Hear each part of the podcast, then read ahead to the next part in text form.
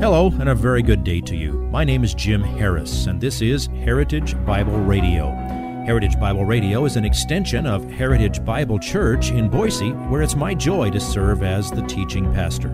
Every day, we devote our radio time to studying a portion of the Word of God so you can know Him better through Jesus Christ and serve Him better through your local church. This week on Heritage Bible Radio, we're in the 10th chapter of Mark and focusing on verses 13 through 16.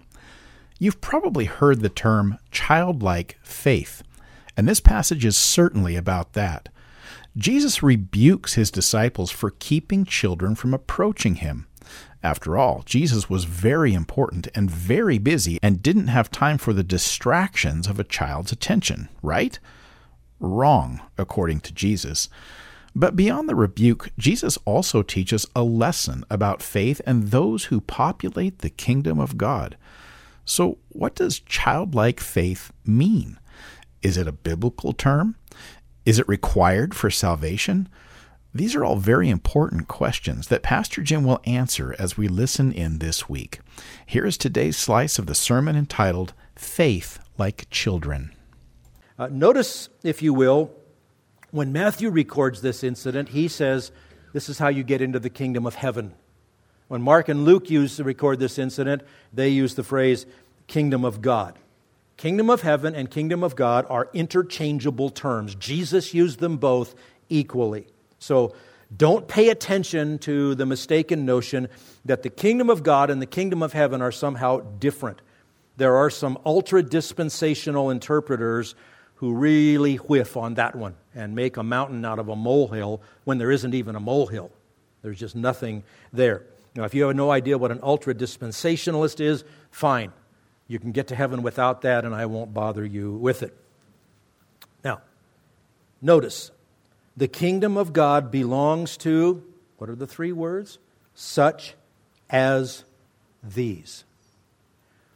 I'm looking at friends whom I have every reason to believe, know, and love Jesus Christ. But I'll tell you, this text is in the Word of God because there could be somebody here. Maybe this is the 1,952nd time you've come to church and heard the Word of God, and maybe you're not trusting God in the way that a newborn trusts his parents. If so, the kingdom doesn't belong to you. You're not there. And today is the day for you to be converted and to come as a child before the Lord. And then, do you understand that special grace for children and babies until they're able to consciously accept or reject Jesus Christ?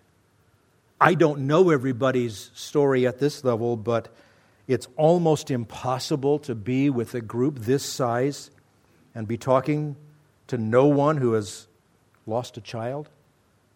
It might have been through miscarriage, might have been through infant death, sudden infant death syndrome. It could have been by accident, could have been the result of an awful illness or a birth defect. Could even have been, and I've done funerals, a child that was murdered could have been murdered outside the womb or could have been murdered by abortion within the womb. I don't want to bring up your most painful memories, but I think the Lord just did.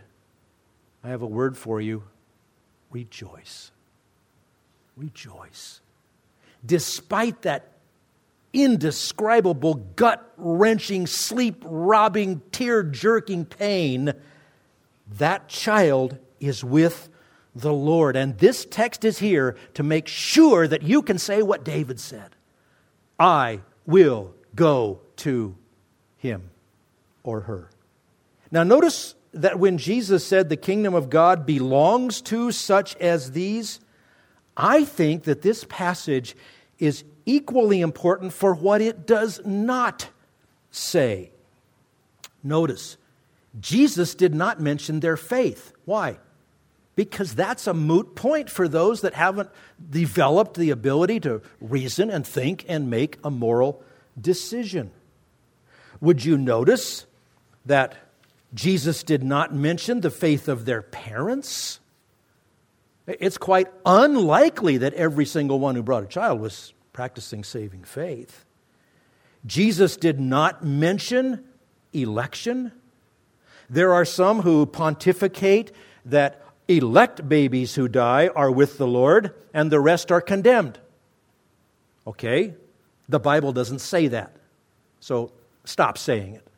That's not the answer to that question. That doesn't give any comfort to a parent. Jesus did not mention anyone's faith. He, he blessed those who even belonged to unbelieving parents, and he turned none of them away. Don't hinder them, permit them to come to me. Jesus did not mention any relationship to a covenant. He didn't mention Jew or Gentile. He didn't mention circumcision, the sign of uh, the covenant. And I'll tell you this if ever there was a time for introducing the concept of infant baptism, that was the time. And he didn't.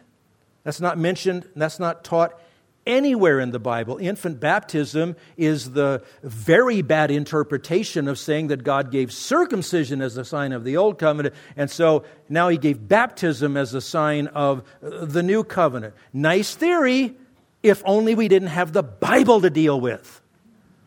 One of the great tragedies of life is the murder of a beautiful theory by a gang of brutal facts. That one goes down in flames. Now, keep thinking. If it's beginning to dawn on you to see the spectacular implications of God's grace for children who die before they're accountable, realize that that has no limitation. It's it applies in lands where Christ is not preached. It applies to those who die with unsaved parents. It applies to, to, to, those who die through abortion. You, my friend, this morning are staring at one of the most spectacular descriptions of the breadth of the grace of God. Now, I've not done full justice to it. If you would like to dig deeper, let me recommend a wonderful little book, Safe in the Arms of God, written by John MacArthur. And, and he penned it in reaction to people who should have known better, saying that, we, well, we don't really know what happens to a child when he dies. Well, actually, yes, we do. So, what should you do in response to this passage? Well, you, you can't physically bring your children to Jesus for him to lay hands on them, so you're going to have to take this to the level of a spiritual principle and make the applications necessary to help you with the task that you have to introduce your children and your grandchildren to the Lord Jesus Christ. Teach them by word and by example what it means for you to live by childlike faith, trusting your Heavenly Father for everything because you can't get yourself into that kingdom. Your children need to know that reading and studying God's Word is an extremely high priority. If they don't catch you doing that frequently, what are you doing? Why aren't you? Talk about these things when you lie down, when you rise up, when you walk, by the way. If you're not doing that, you're just sinning against your children. Let your children know that, yes, you have a mom, you have a dad, you have a grandma, you have a grandpa, maybe a couple of sets of them. You have brothers and sisters, you have, you have cousins, you have family, but you have spiritual family. And we belong together. Together we are a body and we need, need each other just as badly as you need your right arm and your left leg. So we need to be together. And if your kids don't get the message that it is an extremely high priority for us to be with God's people, serving and loving and encouraging and, and, and one anothering and caring and, and weeping with those who weep and rejoicing with those who rejoice. If your kids aren't seeing that in you, mom and dad, grandma and grandpa, neighbors, friends, whoever you are, you are sinning against the next generation. God's grace is so spectacular. Let's make it so that they have a pretty good chance to hear the message and get it right even after they're accountable, right? It's to you, and it's about God's grace. Don't hide your faith. We are one generation away from the death of the church, the body of Christ, on this planet if we don't pass along the faith. Tag, you're it. We're it. Simple passage?